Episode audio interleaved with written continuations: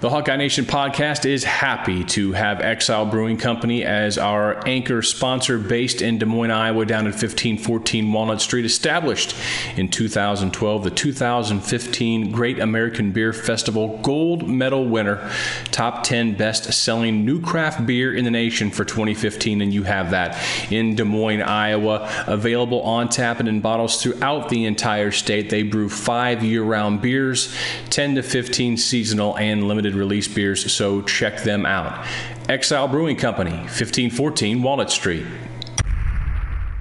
HN Podcast with Miller and Deace coming at you as we record this on March the 19th, late in the evening. That would also be the day that Iowa's basketball season came to an end this year with their overtime two point loss to TCU 94 to 92. And, you know, it's, it's rare when you lose a game when you're 16 of 30 from three point range, but I can tell you how you do that. You go 8 of 19 from the free throw line in regulation, and you give up 28 points off of turnovers, and that's what Iowa did. That's why they lost. Free throws killed them in the second half of this game. They still had a showed a lot of guts and effort to come back down 11, you know, midway through that uh, second half TCU's not a great team. Iowa's not a great team. It was an entertaining basketball game. It was a sold out arena. And I don't want to say a fitting end. I mean, every season's going to have an end. And it's going to end on a loss with the all of you know three teams, and those three teams win the NIT, the NCAA, or the CBI. So it's never going to end great for you. But Steve, I, I, I, had a heck of a lot of fun watching this season. I had a lot of fun watching this game. Defense was optional, but um, they are who they are. They're a young team with a bright future. Well, it's good. I mean, next year won't be as fun because you'll have a lot more expectations. Indeed. So, so it'll be more nerve wracking. It'll be more intense. There'll be more legitimate complaining after losses. But, you know, there's not really a game plan for suck at the free throw line um, and just be exceedingly careless with the basketball. I mean, with TCU had 21 points off of turnovers at halftime. That's an excellent number for a game, mm-hmm. let alone at halftime. And that, that's just, I mean, that's just sloppy play. You know, you're right. You have to try to lose a game when you hit 16 threes at home. I would venture that the amount of teams, since the three point line came in in 1987, I would venture the amount of teams who have made 16 three point shots at home and lost is less than 1%. Going back 30 years, you have to try and do that. But you know, that stuff happens in postseason play. You get some crazy results, particularly in uh, games like this where um, it's it's not a, a, tournament where everybody's focused and fixated all the time because it's where all the attention is.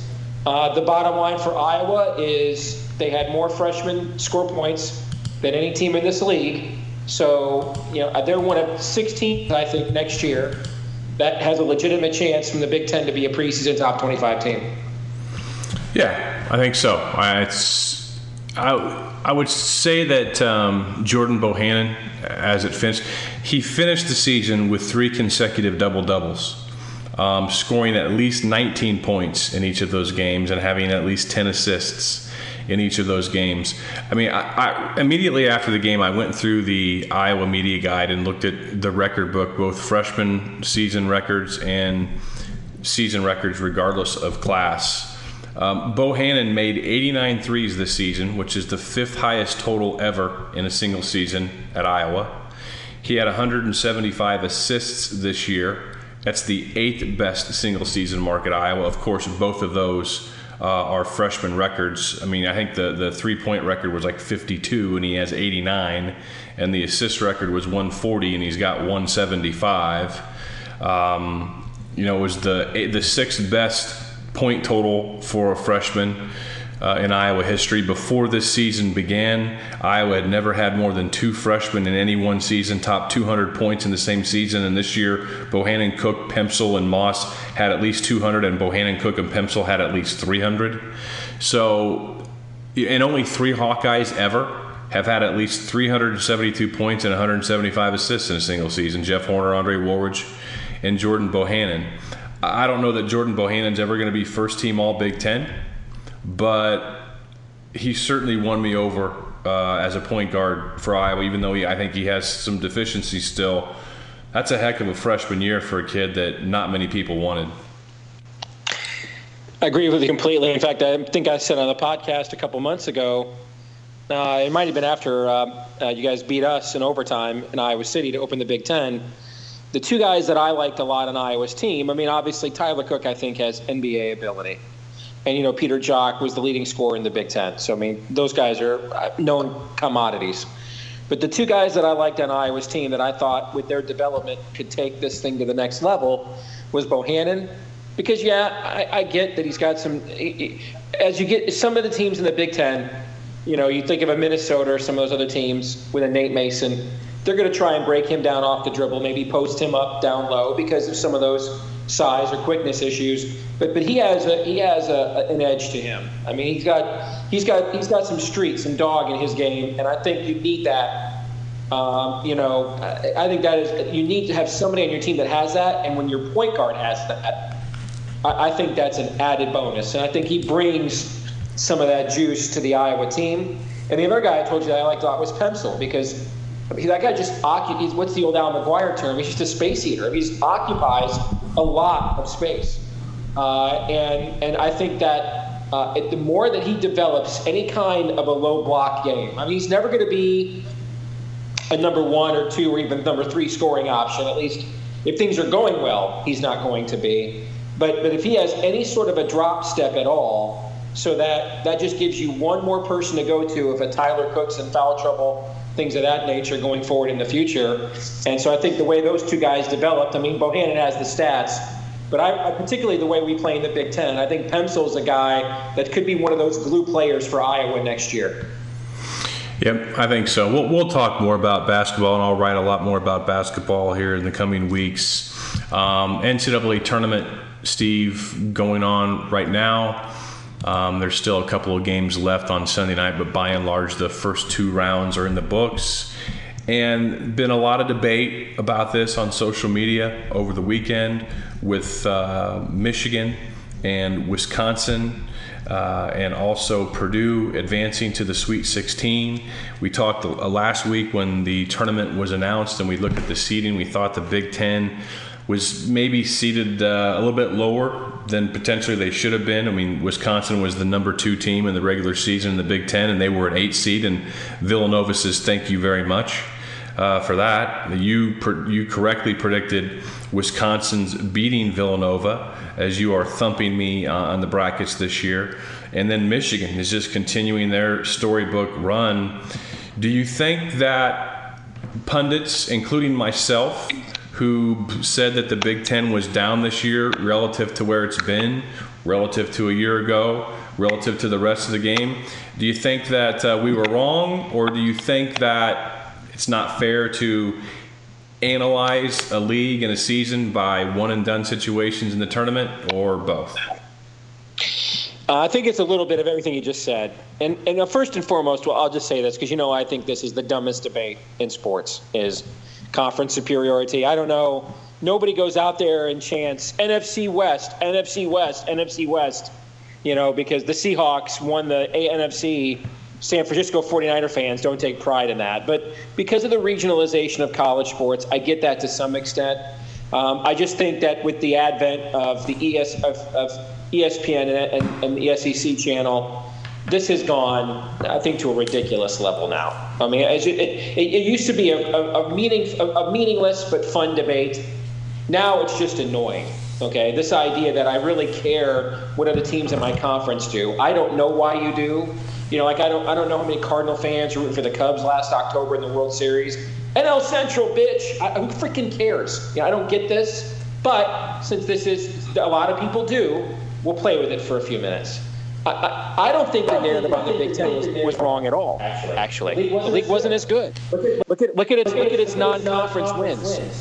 Where are they? I mean, the, the team, the two teams that had the best two non-conference wins, the best pair of them. Indiana didn't make the tournament. Michigan was the eighth seed in the Big Ten tournament. Those two teams probably had the best pair of non-conference wins in the conference this year.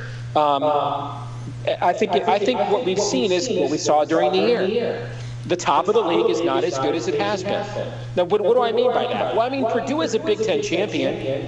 They're, I mean, they're pretty much as good as, as, you know. I mean, they're not one of the greatest Big Ten champions ever, but they're about as good as Indiana was last year maybe not quite as talented as Michigan was a couple of years ago with Stauskas and Glenn Robinson Jr. and those guys, but they're pretty representative what you typically see of a Big Ten champ. I think Vince Edwards is going to play professional basketball somewhere. Caleb Swanigan's a first-round draft pick in the NBA. Jared Haas may be a first-round draft pick in the NBA by the time this is done in a couple of years. So I think that their team's pretty representative, actually. The problem was we didn't have two or three teams that were vying right. for number one and number two seeds. That's the right. difference. Okay. And now I do think the middle of the league was good, and I think I even said on our podcast a few weeks ago that I thought that the Big Ten could do better in the NCAA tournament than we thought going in because we're going to get a lot of good teams. We're going to be five, six, seven, and eight seeds and and that's going to present some second round problems for folks. And I think that's what you saw. I think Wisconsin being an eight seed, and I said this last week, John. The minute I saw the looks on their faces on Selection Sunday, I was going with them. That's a senior class that has won Big Ten titles. That's been to back-to-back Final Fours and the Sweet 16 last year. They were going to play with a chip on their shoulder. And if I was Villanova, I probably thought to myself, "Snap, man! I don't have to play them in round number two. Uh, and then, you know, Michigan to me just kind of looks like a team of destiny in a way. And, and that can end at any time, of course. It's a one and done. But you look at the game one they played against Oklahoma State. Oklahoma State shot 55% from the field. They were plus 14 in rebounds.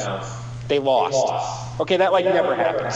Okay, so they, they, in game one they beat the team that's number one in KenPom's offensive efficiency. Today they beat the team that's number five in KenPom's defensive efficiency. I mean that's just team of destiny kind of stuff. Uh, so I think that's almost as much as I'm loving it, and, and, and it's great.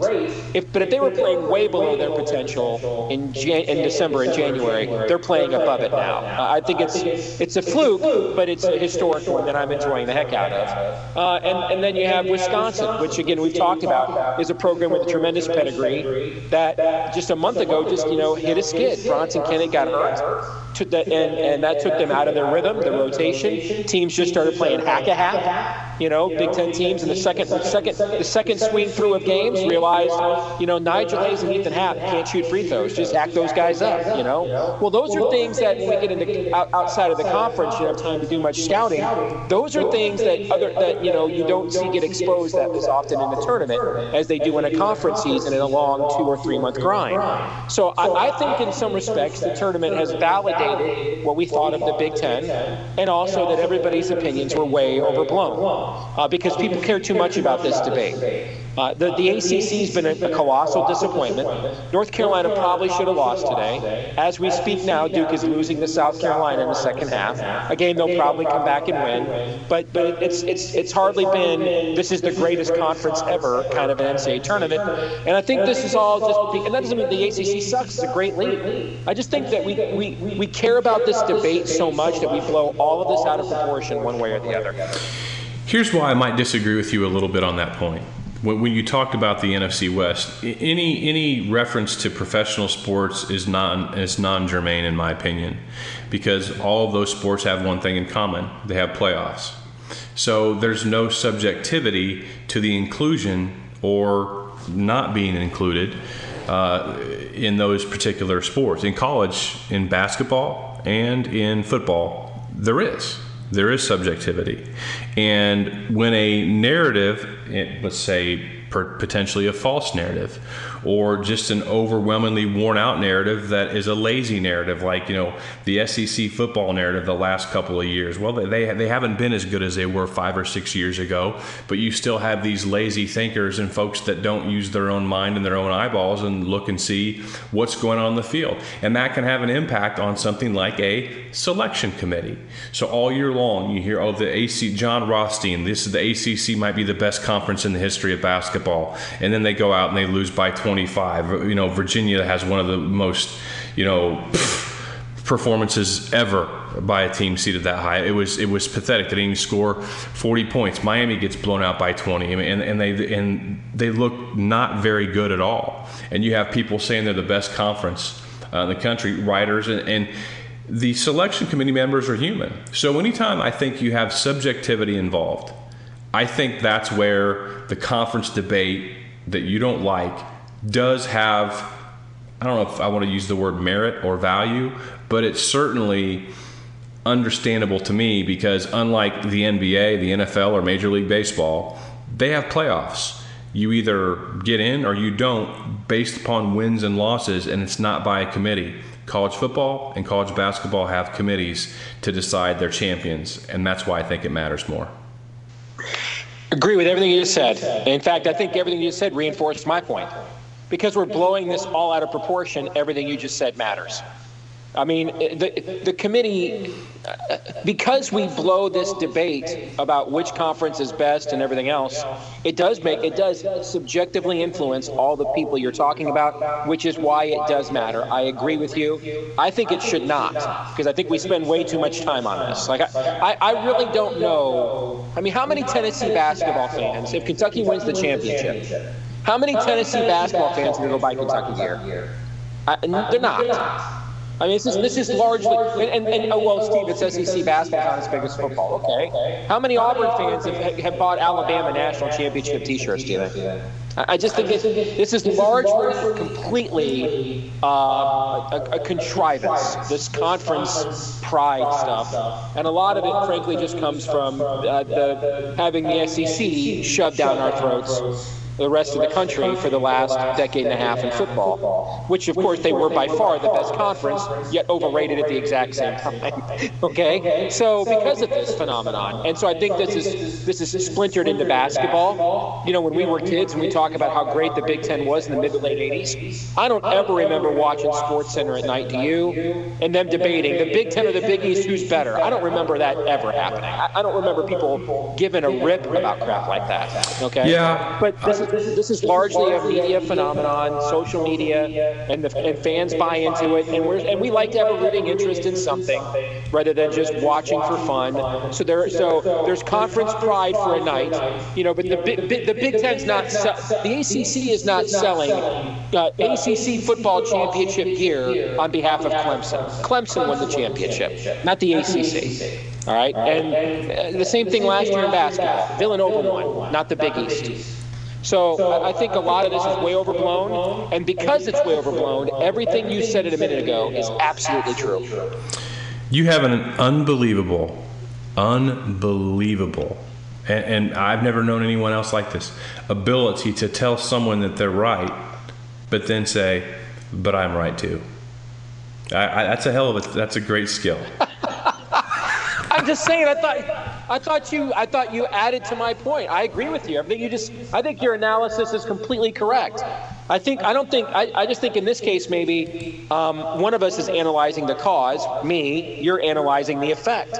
And so yes, now that now that we've all been sucked into this vortex, we now have to acknowledge it. You know, I mean, and this is not just as simple as, you know, um, I got to cover recruiting now because SuperHawkeye.com in 2001 turned into a cottage industry. This is not that. I mean, this is real life stuff where you're right. I mean, a team that was in the top 15, top 10 all year until the last two weeks of the season who won the who was one game out of first place in the Big Ten and was a finalist in the Big Ten tournament, got freaking seeded eight, man. Eight. Why? Because of all the garbage that you just described. That's why. That's why they yeah. got seeded eight. That's why.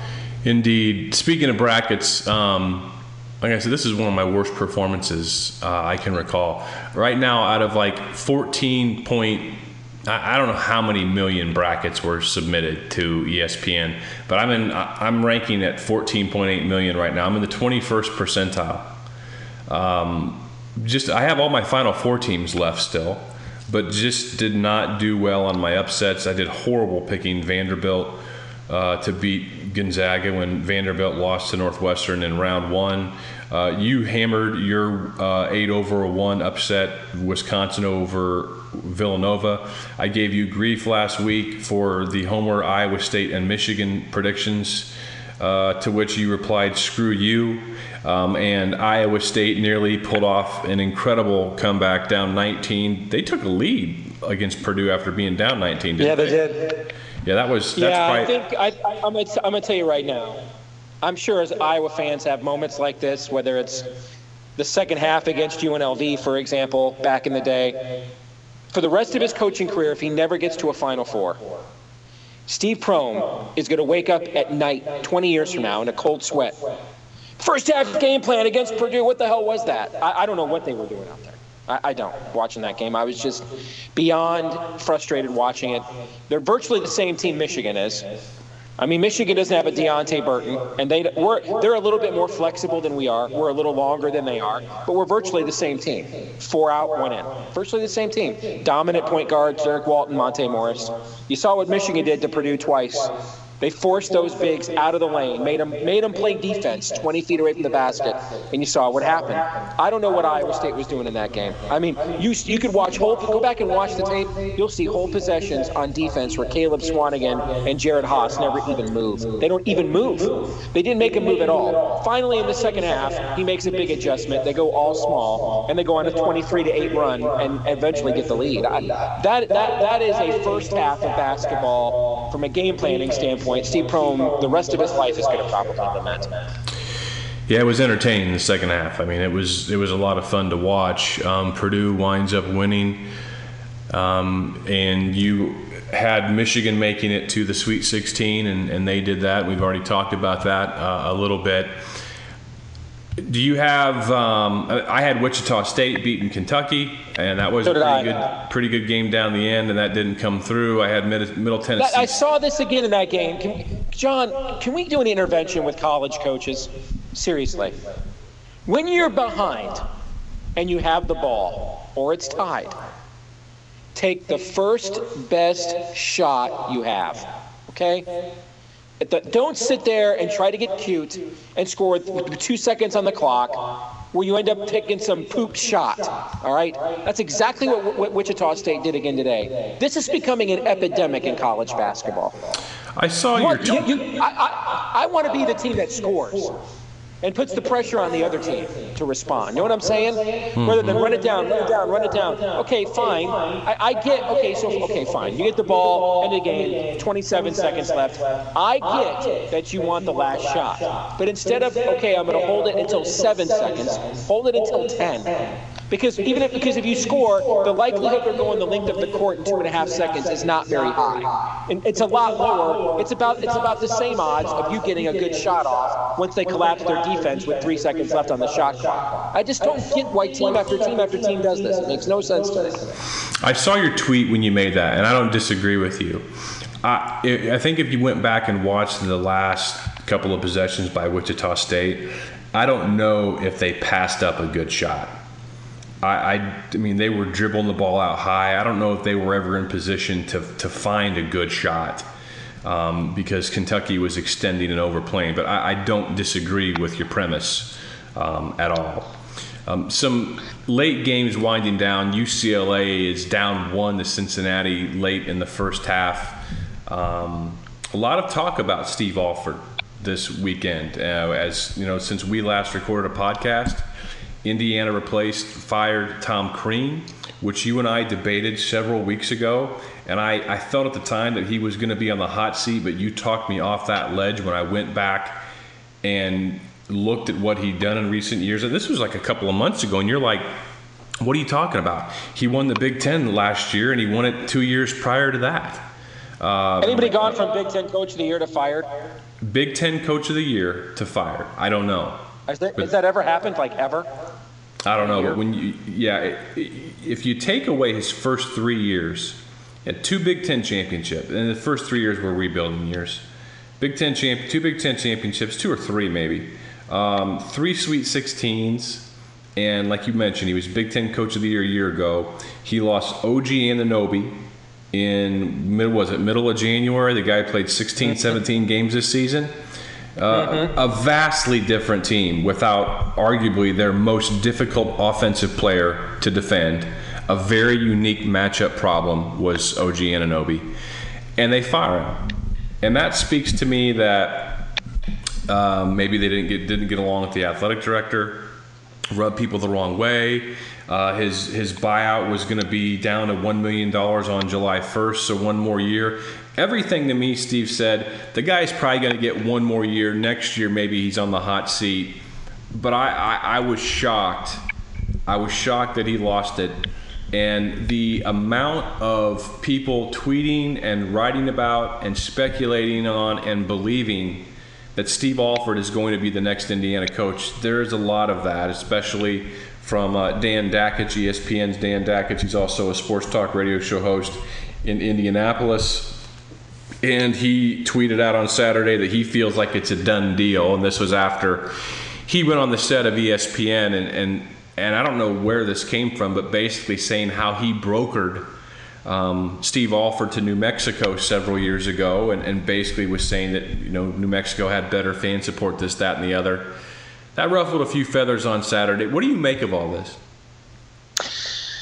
Well, let's let's look at each of these as separate stories. First, there's the Crean story, and then there's the Alford story. You know, the, I, I was very I was surprised, not as surprised I was that Brad Underwood took over Oklahoma State for a year, and then the day after they lost a heartbreaker in the NCAA tournament, walked in, I assume, and told his team, "See you guys, have a nice life," and took the Illinois job. I, I was I mean, that's a, that's a canoe move if you if you if you ask me. I, I, just thought that was a douche move on Brad Underwood's part. I, yeah, I, just, and, I don't. And the hiring of the hiring of him tells me that either they botched their search, or guys like Scott Drew and other people that were being mentioned just turned them down. Uh, but. Uh, I, I just thought that was a douche move, man. I did. I was far more surprised at that, and I was surprised at the Crean thing. I think what the Crean thing tells you is this and it's, it's you know it's interesting. The, the world of the, the world of uh, of internal fandom that the message board community for, for you know has within college sports is a huge world, but it is often ignored by the larger college sports world, right? And so there are things you learn and glean from being on these message boards in these in these communities that you, that are that you you know a certain segment of the of, of of the fan bases at each of these schools this represents this mindset, whatever it happens to be. You're just never really sure how many people it is because a lot of times what gets bandied about on our online communities is ignored by the larger athletic media community. But it's so, but, in, but within the message board community, it has been a known commodity around Big Ten circles for the last two or three years. Indiana fans, at least in that, in, in, in those places, hate this guy on a visceral, personal level for reasons and stories that we probably, since we're not Indiana fans, just not privy to, because all we can see are the results on the court, and they've been pretty good since he took over a program that had Chernobyl right before he got there. So there, there's interpersonal things here that he he just didn't have, he just did not have support. And it's obvious that somebody came in here, uh, and because of that, wrote them a $4 million check to buy him out, and just said, get rid of the guy, we're done. Um, I, I, think that's the issue with him. I don't think it's what happened on the court at all. I think it's simply um, he just wasn't liked. People just didn't like this guy. They, they, were looking for an excuse to run him, and he gave it to him this year. And you kind of thought maybe the clock was ticking after they lost to Michigan at home. And he went in the post-game press conference. Remember this? And, started, and just lit up his team. I mean, really bad. I mean, really bad. Uh, beyond even what we used to see Alford do at Iowa uh, you kind of thought maybe the clock was ticking there. You kind of thought maybe he's either going to lose this team after this or they'll go on a run. And you know, about once every four or five games after that, they put on a show like they did against Iowa in the Big Ten tournament, and then they just sucked the other games in between that, and he pretty much lost his club. And they used that as an excuse to get rid of him. Uh, and so I think he'll land on his feet. Like if I was a Cal, if I was an NC State, I would not call him because that's similar to the hire you just made with Mark Gottfried that you just got rid of. But if I was Cal, absolutely I would have called him. If I was Missouri, I'd have waited another week because I'd rather have this guy than Cuonzo Martin. You know, mm-hmm. so I, I, think he will. I think he will land on his feet for sure. I mean, look at you look at you look at uh, what Rick Barnes, who you know what he did at Texas, and they got sick of him and ran him, and he landed on his feet at Tennessee, another Power Five job right away. And I would make the argument that Tom Crean's a better basketball coach than Rick Barnes, who's pretty good coach. So I, I, think he will land on his feet with another Power Five job, and it won't be very long. But that brings us to Alford. I think there is no question he will be the coach. I'd put it at 95% or higher. Um, it, it's what he's always wanted. And I think that this goes back to the argument that you and I had on KXNO when, when Iowa State hired Fred Hoiberg. Now, Alford has a lot more coaching experience than Hoiberg did, but it's but it's it's a similar circumstance. Uh, Alford, I don't think he's a great coach. I think he's a more mature coach than he was at Iowa, but I've never thought he was a great coach. I think he's a competent one. But I think he has the potential to be a great coach in Indiana, and here's why. Because even though it's the, even though Harbaugh's record as a coach is more impressive than Alford's, it's similar.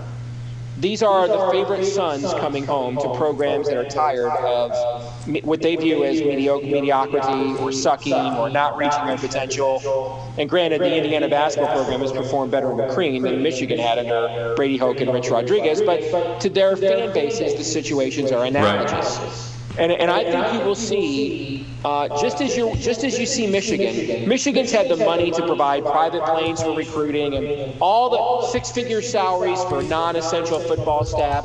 All the money Michigan's spending now, they didn't just get this last year. They've had this money all this time. They just didn't think there was a coach worthy of, of necessarily going there for. They will. They, they, and so they're going to do it for Jimmy. And just as I, just as Iowa State was going to go all the way for Fred, hey, you want to become transfer you? I mean, I, I remember Gregory Joffrey losing it on Larry Eustachy about taking transfers.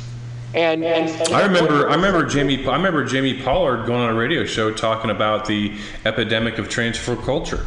Yes, yes. But when the mayor calls, whatever you need, sir, you bet, right away, sir. And that's what Alford is going to get at Indiana. And he's going to do it at a time that, you know, Mike Brey's a nice job, a nice guy. He's done a good job at Notre Dame, but they're never, they've never really been a national uh, basketball program. They've been to one Final Four ever in the entire history of the school. Uh, you know, Painter was fired at Purdue if he had not signed Caleb Swanigan. Now, I think without Swanigan next year, if Vince Edwards comes back, they'll be an NCAA tournament team because you'll just they won't be as good, but they'll still be an NCAA tournament team. But Matt Painter's not a guy. He's not a Gene Keady. He's not a guy that owns the gym when he walks in a room like Gene Keady did. Alford's walking into that state at the perfect time. Brey has done a good job at Notre Dame, but they're not a recruiting factor really in that state, and he's probably on the downside of his career. Painter is a guy that isn't a, isn't a, an alpha dominant personality. He's going to dominate that state, and he's going to get things done that Tom Crean could not get done. People are going to do things for him because he's Jimmy freaking Chitwood. They wouldn't do for anybody else. And so I think even though he's not a great coach, he absolutely has the potential to become one because of the circumstances he will walk into there. Yeah, and I think that he'll. I mean, for instance, a player that Iowa is getting from Indiana, who will be a freshman next year, Jack Nunge.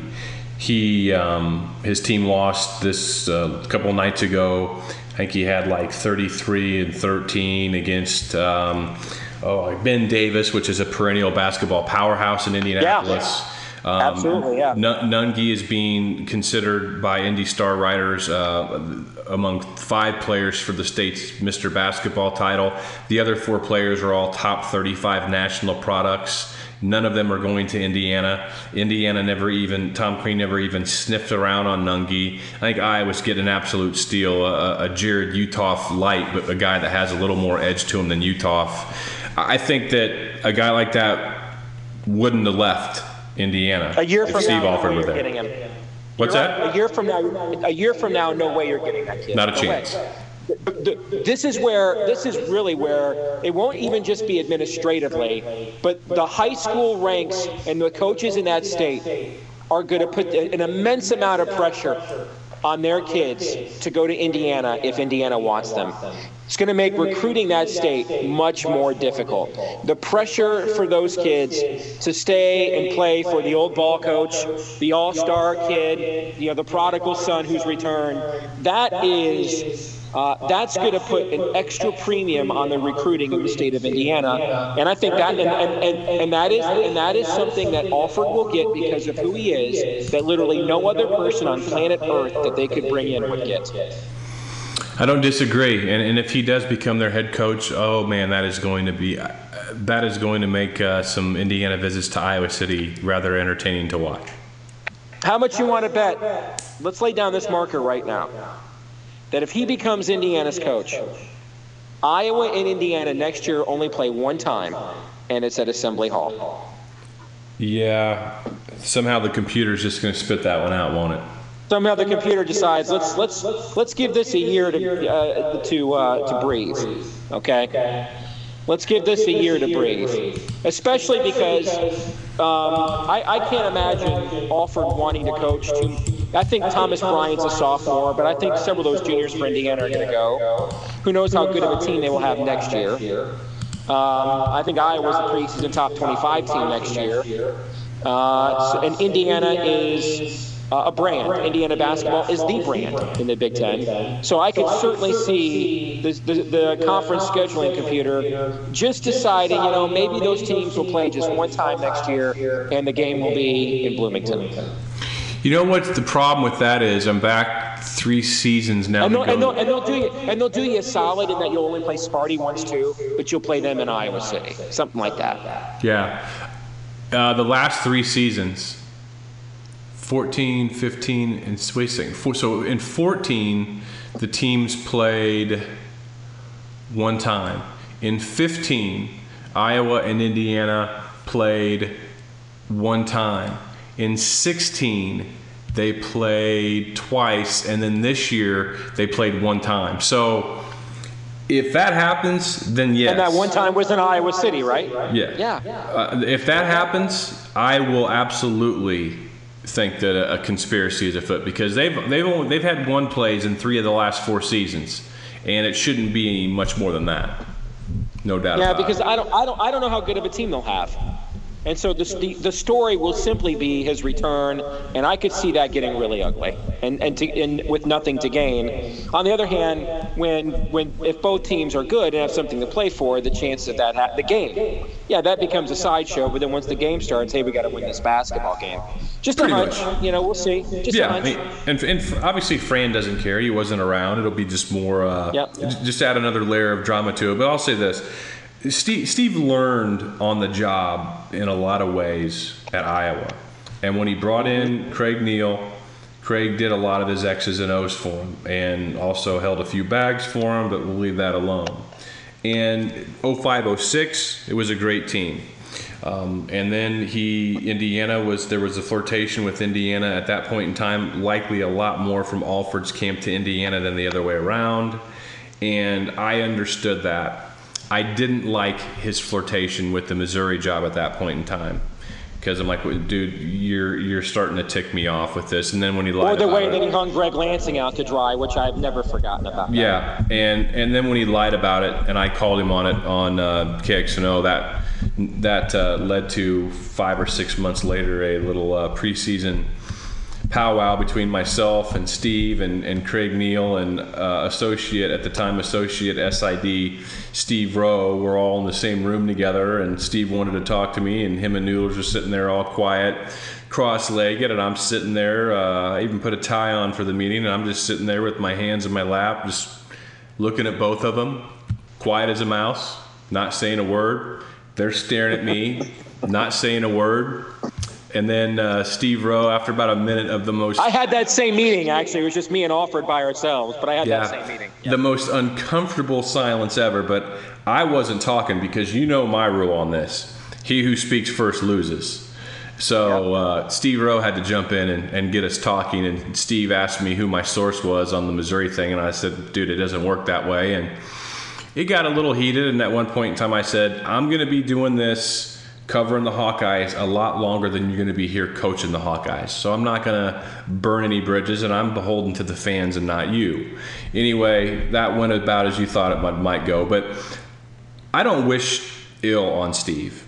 Um, I don't at all. I've actually buried the hatchet with him. Couple, you know, I right there at the end of his uh, New Mexico run. I reached out to him in an email because there were some things I did say at the time that I think that I, I wouldn't change what I said. I just would change how I said them. I acted immaturely. And uh, so I don't have any ill, ill will against him at all. I think him coming back to Indiana, uh, I think you're totally right. I see it as a, a pure, very analogous to Jim Harbaugh coming home Uh, one of their own sons coming home. Uh, Indiana, I, I, do believe Indiana. You know, when you have your big brands, it's good for the Big Ten when the best brands are strong. And in college basketball, it's different even than college football. I, I don't like an Ohio State being as strong as they are in football because your percentage chances of, of beating them in football are a lot less than are your chances of beating a very good team in basketball on your home court. A lot different. Uh, it's just a different sport in that. So I have no problem with him coming back. And yeah, I do think that they'll be better. But I do think it will be very uh, it would be very entertaining for the off the court stuff uh, and drama that we just talked about. Well, I look at his I look at his tenure at, at Iowa. You know, and he, he comes in, he's the hot coach. He had just taken Southwest Missouri State, now called Missouri State, to a Sweet 16, and he had the big name. And and I remember covering his hiring, and, and the expectation was that he would open up huge recruiting, you know, parameters for Iowa to get players that Tom Davis couldn't have gotten. Well, the reality is, probably the best team he ever had was at the end when, he when they were dominated by the three Iowa kids, Brunner, Horner, and Haluska, who landed in his lap because Haluska wanted to get the hell out of Ames with the, with the whole Eustachy thing. And, and that's exactly why I think he'll be a great coach in Indiana. Because I don't think he opens up huge recruiting uh, doors on a national level. I don't, um, and that's why he did. That's why he's got players at UCLA. They already have players there. Okay, he's got to build one or two relationship with local people with the UCLA brand, and he gets Lonzo Ball, and then his next two brothers and T.J. Leaf. Okay, but that, that he can get those guys in Indiana now every single year. Every single year, the high school coaches in that state, because they grew up either rooting for him or playing with him or watching him or going to clinics for it with his dad. Those guys are going to make sure he's got players every single year. And when those players don't get their way and they call home and they want to transfer, it's going to be those high school coaches. They're going to be the ones that are going to step in and say, "Hell to the no," because I got you know I got a junior kid coming up that I want to be playing in Indiana, and so uh, I'm not. You're not burning that bridge. Stay there and suck it up, Buttercup. I don't want you. Don't give me your snowflake act. You know, do you go, go work your ass off like everybody else does? And that's and that and, and, and, see that is an environment that I think Steve needs. You, you know, one of the things we saw when Steve was at Iowa is that when they have when they would have um, attrition and they'd get down to seven or eight guys, he did a great job. Why? Because those seven or eight guys that stuck it out were like him when he was a player. They loved basketball as much as he did.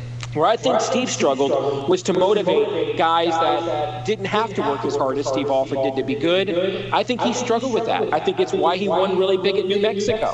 You're getting guys that are coming in from transfers from other schools or JUCOs. They know they have to put up with you because it's the last gasp that they have. All right. Well, there's few places on a Power Five level where that, that's why Steve has struggled at UCLA. He had one team that was okay, and then went on a Sweet 16 run. Last year's team was abysmal. Man, they were under 500. The only difference is this year they got Lonzo Ball. All right, and that, that, that's a guy that fell into his lap. Well, where I think where Steve's going to succeed and excel at Indiana is is every year he's going to get kids that, by and large, want to be there as much as he does. That want to work like he used to want to work, because the infrastructure around that program, as his many nights, are going to force that, and they're going to free Steve Alford up to just have to coach basketball, not have to be a brand himself, not have to be a prodigal son, not have to sell, uh, you know, be bigger than the program like he was asked to be when he took over at Iowa. All those things now are off the table. All that infrastructure will be supplied for him now. The high school coaches will do all the dirty work for him on the recruiting trail. All he's got to do now is just coach basketball. And, and, and, when they, and when the kids don't listen, dude just points up at the walls up there at Assembly Hall and says, those are mine. Shut your hole and know your role or I'm calling your mom and dad. And they're going to listen because they have to. He was 35 when he got the Iowa job. And I think back to myself at 35. Um, I mean, I was still a, a, drunk and incredibly immature. And 17 years later, I'm a lot more mature, uh, a lot more wiser. And I think that's a natural process for people that uh, at least are doing life half right. He learned a lot on and off the court, and I think he's a lot better coach and, and guy now than he was uh, back then. And I think he was as much as he could be, was humbled by that experience. Um, maybe not as much as it might humble other people, Uh, but he has a very healthy ego, and most successful people do. So we'll be interested to see if it the happens. misunderstandings. Of, pardon me, John. The biggest misunderstanding about his time at Iowa was the role that his dad played. I think a lot of people thought that the dad was a problem looking over his son's shoulder all the time. It was, and they were right that the dad was the Sam was the problem or was a problem, but it was not that. It was being a freaking fanboy. He used to take. We, used to watch him take take Steve Pat Harty columns. Hey, you see what they're saying about you? His dad basically was his alt was like his agent. Frankly, he'd have been better off if his dad was actually looking over his shoulder and babysitting him. Instead, his dad was enabling him all the time, which just further fueled the ego issue, you know. And so, I think I think those are a lot of things that are gone now, ironed out. And and you're right. I think he has grown and learned. I think that's why I, I don't think he's a great coach. I think he's a competent one. I think he's matured though a lot as a coach. And I think when he gets to Indiana, they're going to do everything possible to help him. Because what does it say about Indiana? If Steve Alford there can't make him a national program again. Right? Yeah. What I'm saying? Yeah, failure's not an got a lot on the option. with this hire. They have to make it work. Yeah, indeed. Good point. All right, uh, that'll do it for this week's installment of the uh, Miller and Deace portion of the HN podcast. As always, thank you very much for listening.